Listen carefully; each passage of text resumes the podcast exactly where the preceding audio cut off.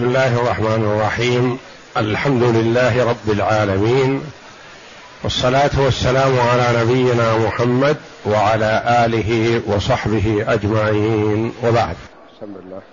أعوذ بالله من الشيطان الرجيم. وإذ قال موسى لقومه إن الله يأمركم أن تذبحوا بقرة. قالوا أتتخذنا هزوا؟ قال أعوذ بالله أن اكون من الجاهلين. قالوا هذه الآية الكريمة من سورة البقرة. جاءت بعد قوله جل وعلا ولقد علمتم الذين اعتدوا منكم في السبت فقلنا لهم كونوا قردة خاسئين فجعلناها نكالا لما بين يديها وما خلفها وموعظة للمتقين. وإذ قال موسى لقومه إن الله يأمركم أن تذبحوا بقرة الآية.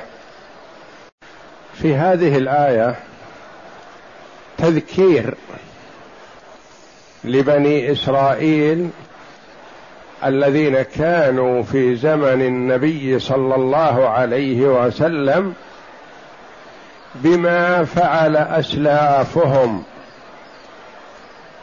من تعنتهم وتشددهم وعدم استجابتهم لنبيهم موسى عليه السلام وأنهم يخاطبون موسى بما يخاطب به الجهال. وكان الواجب عليهم أن يحترموا نبيهم صلى الله عليه وسلم ويقدروه حق قدره. وقد ساق الله لهم كثيرا من الخيرات على يده. وأنجاهم الله جل وعلا به من كثير من المهالك. ومع ذلك ما كانوا يقدرونه ويحترمونه. والله جل وعلا فضله على كثير من الأنبياء والرسل. فهو أحد أولي العزم من الرسل الذين هم أفضل الرسل صلوات الله وسلامه عليهم أجمعين. وهو كليم الرحمن جل وعلا وله فضل عند الله جل وعلا. وقومه الذين يجب أن يستجيبوا له ويحترموه ويقدروه حق قدره ما قاموا بذلك. وفي هذا توبيخ لهؤلاء الحاضرين كما أن أسلافكم كانوا كذا فأنتم مع محمد صلى الله عليه وسلم أفضل الخلق تعرفونه وتعرفون صفته وأنه نبي الله أخبركم بذلك ربكم جل وعلا. على لسان نبيكم موسى مع ذلك ما استجبتم له. فالتمرد وعدم الاستجابة شأنكم وشأن أسلافكم يعني ما يستغرب منكم.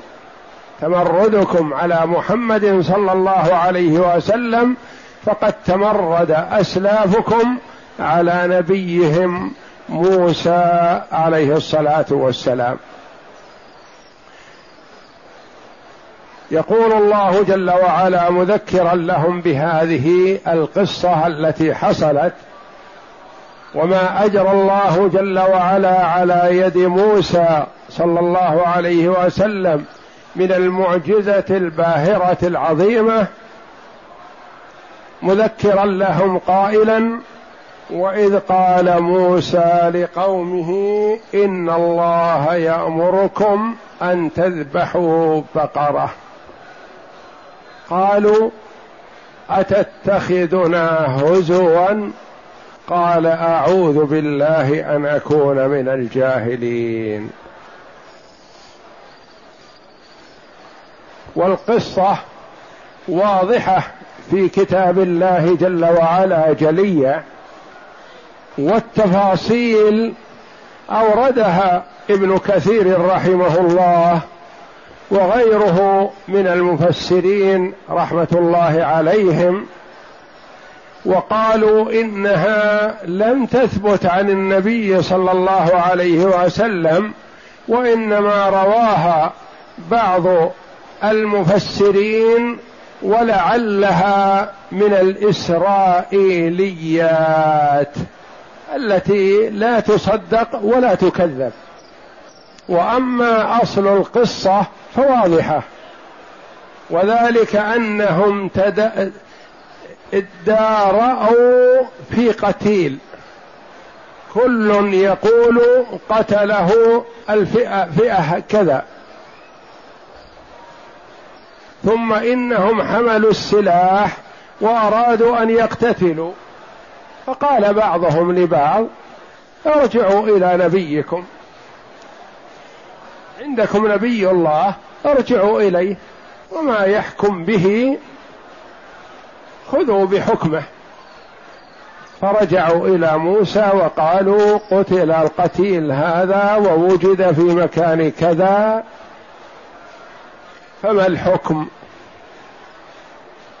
اسأل لنا ربك. فقال موسى عليه السلام إن الله يأمركم أن تذبحوا بقرة. قالوا أتهزأ بنا؟ أتتخذنا هزوا؟ نقول لك قتل قتيل في مكان كذا فمن قتله وتأمرنا أن نذبح بقرة؟ نعم. جاءكم الأمر من الله جل وعلا على لسان رسوله صلى الله عليه وسلم امتثلوا. وإذ قال موسى لقومه إن الله ما قال لهم هم من تلقاء نفسه؟ اذبحوا بقرة. قال إن الله يأمركم أن تذبحوا بقرة. كان الواجب عليهم أن يسارعوا ويمتثلوا. هم ردوا على موسى كليم الرحمن جل وعلا. والرسل عليهم الصلاة والسلام يتكلمون عن الله تبارك وتعالى فهم مبلغون عن الله. كان المفروض مثلا أن يسارعوا وإذا لم يسارعوا فليقولوا مثلا ما العلاقة بين كذا وكذا. ما يردوا عليه بهذا الرد أتتخذنا هزو أتهزأ بنا يا موسى؟ ما يهزأ موسى؟ موسى عليه السلام جد. الهزء والعبث وتقليب الكلام هذا من فعل الجاهلين. قال أعوذ بالله أن أكون من الجاهلين. أستجير بالله وألتجئ إلى الله وأعوذ وأعتصم بالله جل وعلا من أن أجهل. ما ما يليق بمثلي أن يستهزئ بمثلكم. أنا أبلغكم عن الله جل وعلا. فكيف تقلبون الحقيقة والكلام الجد والمفيد والذي لم تدركوا حكمته تجعلونه هزوا؟ وكان الواجب على العبد إذا أتاه الأمر من الله جل وعلا على لسان رسوله صلى الله عليه وسلم أن يسارع بالامتثال. عرف الحكمة يحمد الله جل وعلا على ذلك. هذا علم وفائدة عظيمة. ما عرف الحكمة؟ يقول سمعنا وأطعنا. يسمع ويطيع لأمر الله جل وعلا. ولا يقول هذا عبث أو هذا لعب كما يقول بعض الجهال مثلا. ما يدرك الحكمة فيقول ما الغرض من هذا؟ هذا عبث هذا لعب هذا كذا. فليقل سمعنا وأطعنا. قالوا أتتخذنا هزوا؟ قال أعوذ بالله أن أكون من الجاهلين. ما يكون هذا ما يصدر مني لكم. أنا مبلغ لكم عن الله جل وعلا. وقد ذكر ابن كثير رحمه الله روايتين لهذه القصة. قال إنه كان هناك رجل من بني إسرائيل ذو مال وليس له ولد ولا يرثه إلا ابن أخ له. فاستعجل موت عمه فقتله وحمله ليلا ورماه في محلة سبط آخر غير سبطهم. فجاء في الصباح يبحث عن عمه فوجدهم مجتمعون عليه وقال قتلتم عمي وأخذ يصيح ويندب عمه ويطالب بديته. الرواية الأخرى التي رواها ابن كثير رحمه الله قريبة من هذه رواها بعض المفسرين قال إنه كان رجل من بني إسرائيل. غني له مال كثير. وليس له ولد وله ابن أخ. وعند الغني هذا بنت فخطبها ابن أخيه. فرفض العم أن يزوج ابن أخيه ابن ابنته. فغضب الولد هذا وقال والله لأقتلن عمي ولآخذن ماله ولأتزوجن ابنته ولآكلن ديته.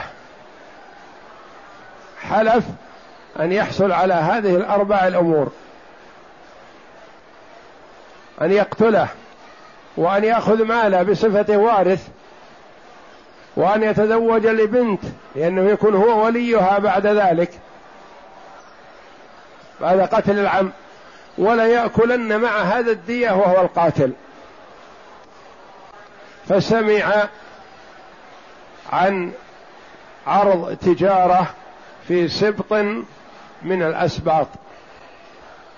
فجاء الولد إلى عمه وقال يا عمي جاء تجارة في المكان الفلاني.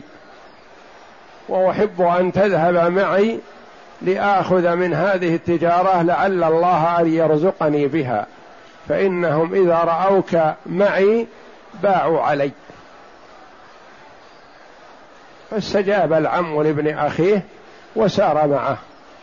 فلما قرب من السبط هذا قام عليه وقتله. ثم احتمله ورماه عند هؤلاء السبط. فلما كان في الصباح جاء يبحث عن عمه في بيته فلم يجده. وأعلم. فذهب يبحث عنه ويعلن أنه يسأل عن عمه أنه فقد عمه. فوصل إلى حد السبط هؤلاء الذين رماه عندهم فوجدهم مجتمعون عليه. فقال أنتم قتلتم عمي. قالوا والله ما قتلناه ولا نقتله. ولم نقتله.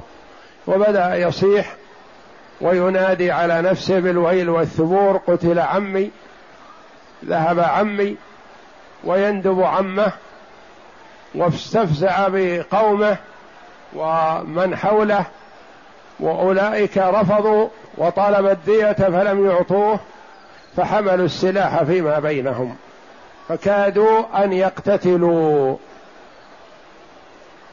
فقال أولو الرأي منهم لا تفعلوا هذا وعندكم نبي الله عندكم كليم الله. اذهبوا إلى موسى وأعرضوا عليه الأمر. فذهبوا إلى موسى ونظر في القضية فيما ذكر بعض المفسرين فحكم بالدية على الجماعة الذين وجد بينهم.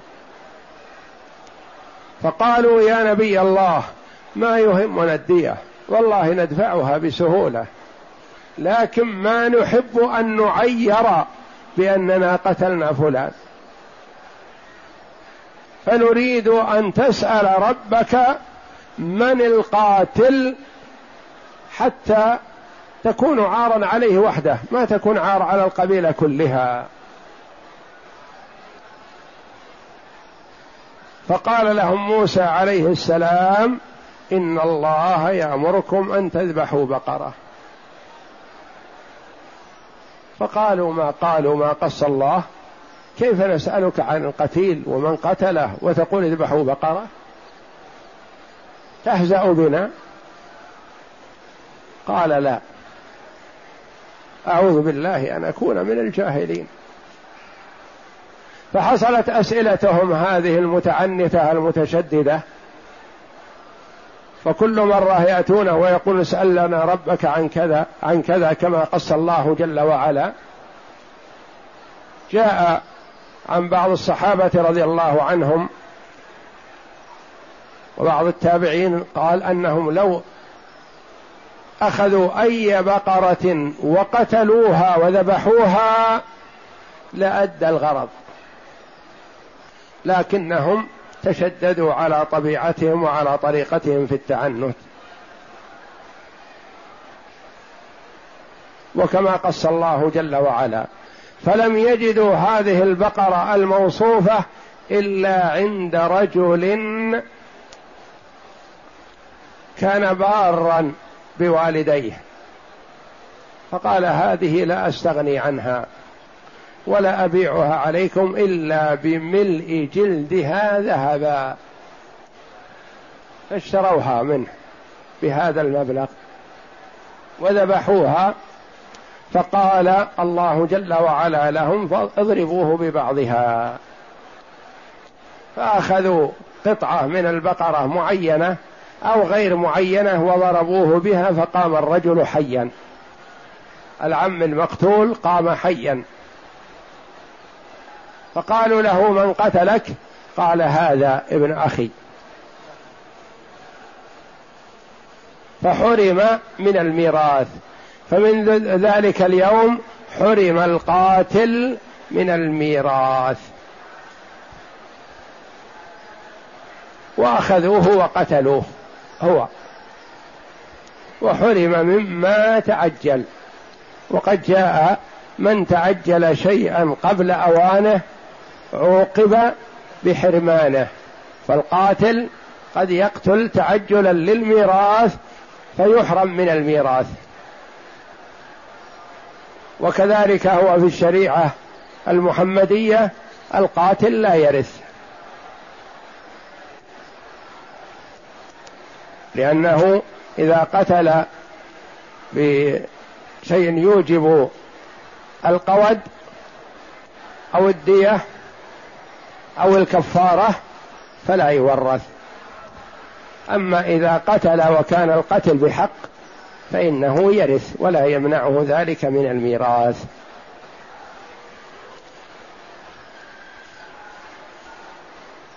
فهذه القصة أوردها ابن كثير رحمه الله عن بعض المفسرين وقال لعلها تكون من الإسرائيليات.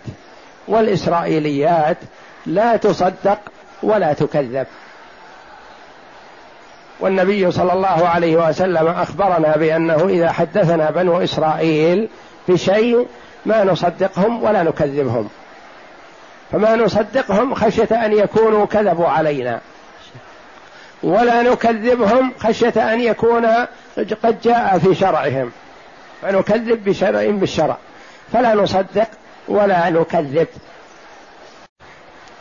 وهنا يقول الله جل وعلا مذكرا لهم بسوء صنيعهم وتعنتهم وإذ قال موسى لقومه يعني بني إسرائيل إن الله يأمركم أن تذبحوا بقرة. قالوا أتتخذنا هزوا. يستنتج بعض المفسرين رحمهم الله يقول من تخصيص البقرة بالذات دون البعير ودون الضان والمعز ودون سائر الحيوانات البقرة. قال لعله والله أعلم لما فعلوه سابقا من عبادة العجل من عبادة العجل عبدوا العجل وكان من أثر عبادتهم إياه أن وقع في نفوسهم تعظيم له تعظيم للعجل. فأمرهم الله جل وعلا أن يذبحوا بقرة لإزالة ما في نفوسهم من التعظيم. لأن ذبح البقرة وتقديمها لله من باب الاستهانة بها وعدم المبالاة بها. ثم إن الذبح هذا كان سببا للإحياء لحكمة يريدها الله جل وعلا ليطلعهم على إحياء الموتى سبحانه وتعالى وأنه على كل شيء قدير. وأن الأمور جل وعلا بحكمة لا يدركها الخلق. فكيف كان القتل سببا للإحياء؟ هذه التي أرادها الله جل وعلا. وأن الواجب على المسلم وعلى العاقل إذا جاءه الأمر من الله جل وعلا ومن رسوله صلى الله عليه وسلم أن يسمع ويطيع ويستجيب ويسارع. ولا يتحجج ما الحكمة في كذا؟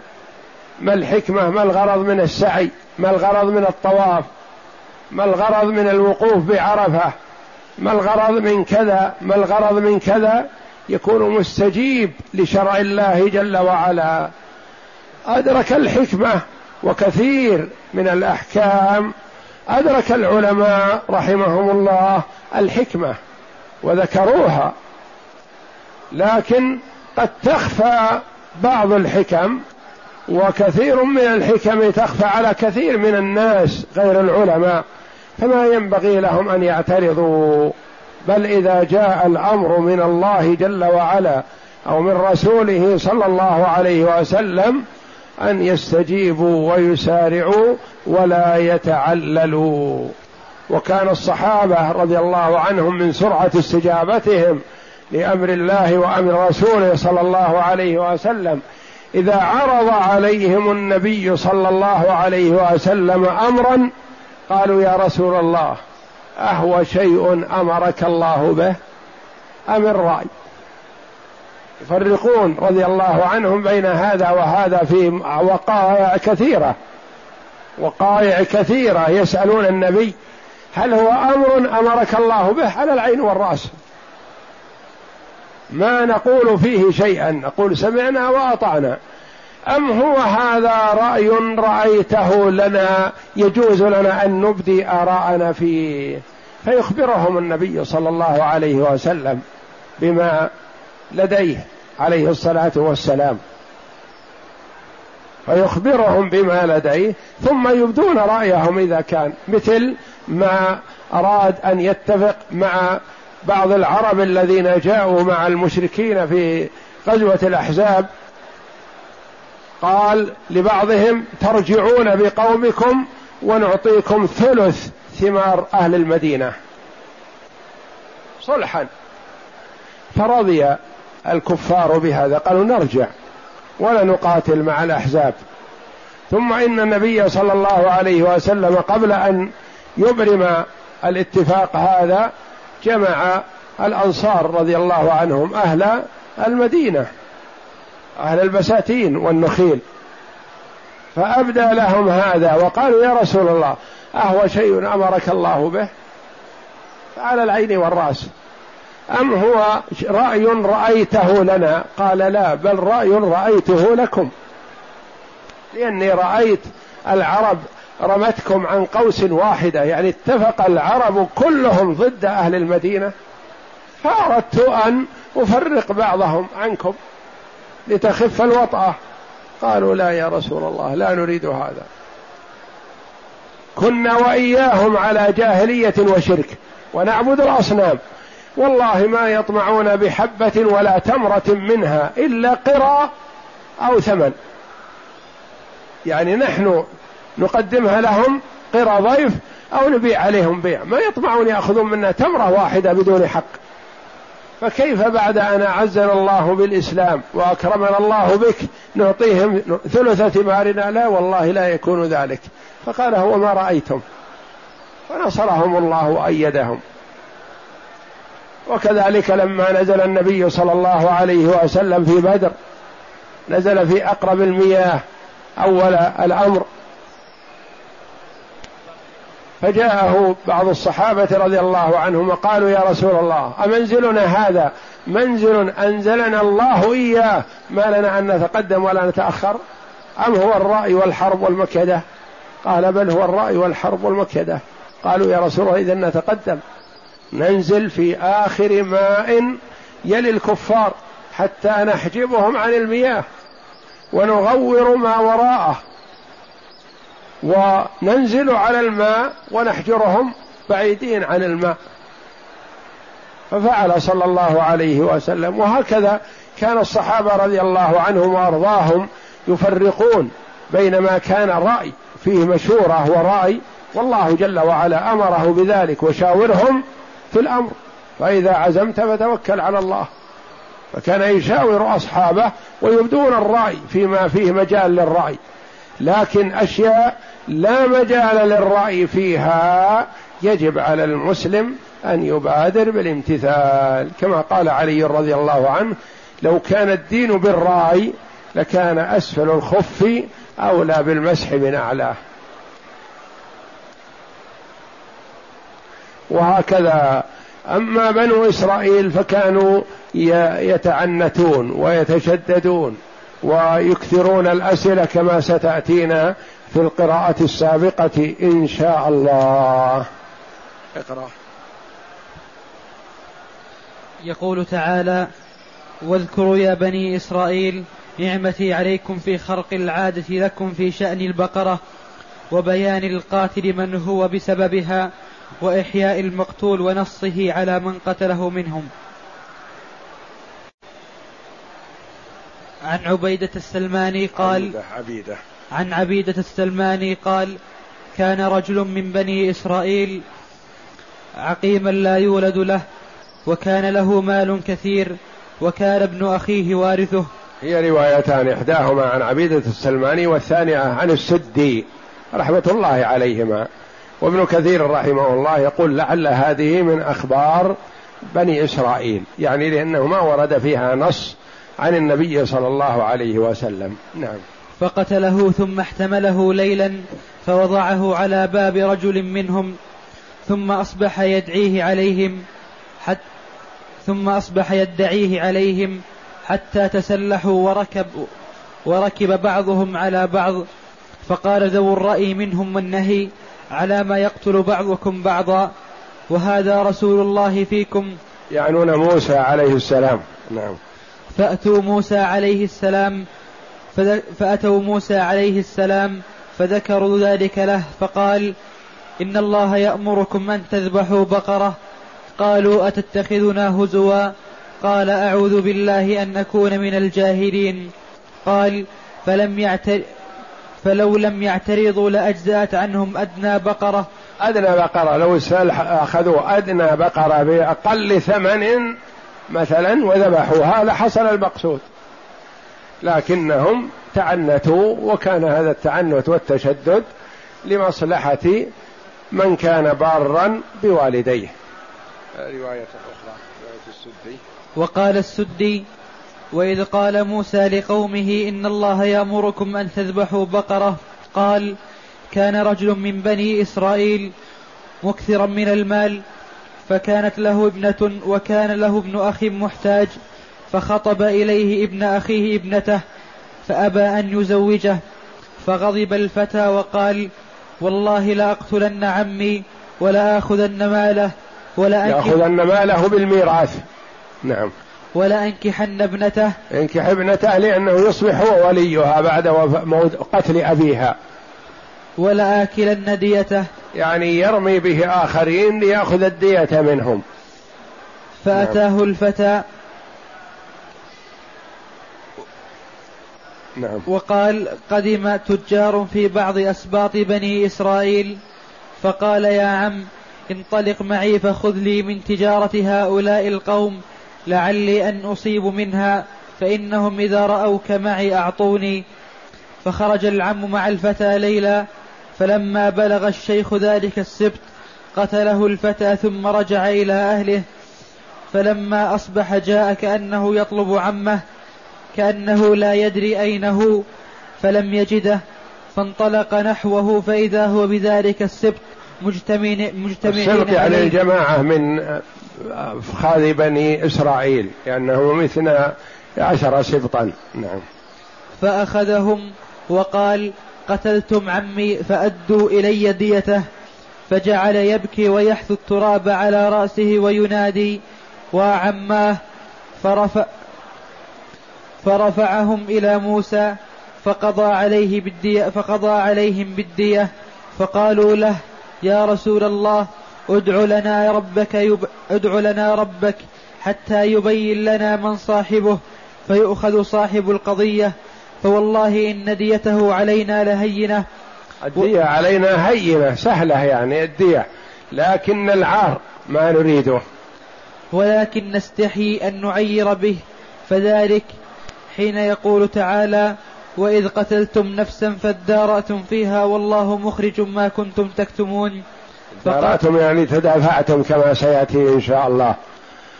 تدافعتم يعني كل يقول القاتل كذا القاتل قبيلة كذا فخذ كذا. نعم. فقال لهم موسى إن الله يأمركم أن تذبحوا بقرة. قالوا نسألك عن القتيل وعمن قتله وتقول اذبحوا بقرة أتهزأ بنا؟ قال أعوذ بالله أن أكون من الجاهلين. قال ابن عباس فلو اعترضوا بقرة فذبحوها لأجزأت عنهم ولكن شددوا وتعنتوا على موسى فشدد الله عليهم. شدد الله عليهم وجعل الصفة التي أعطاهم لا تنطبق إلا على هذه البقرة التي عند الرجل الذي كان بارا بوالديه فأخذوه منه بغال الأثمان بملء مسكها يعني جلدها ذهبا. والفارض الهرمة التي لا تولد والبكر. وهذا سيأتي إن شاء الله عند قوله تعالى قالوا ادع لنا ربك يبين لنا ما هي. قال إنه يقول إنها بقرة لا فارض ولا بكر عوان بين ذلك فافعلوا ما تؤمرون. الآية. والله أعلم. وصلى الله وسلم وبارك على عبده ورسول نبينا محمد وعلى آله وصحبه أجمعين. وباتر إن شاء الله بالتفسير.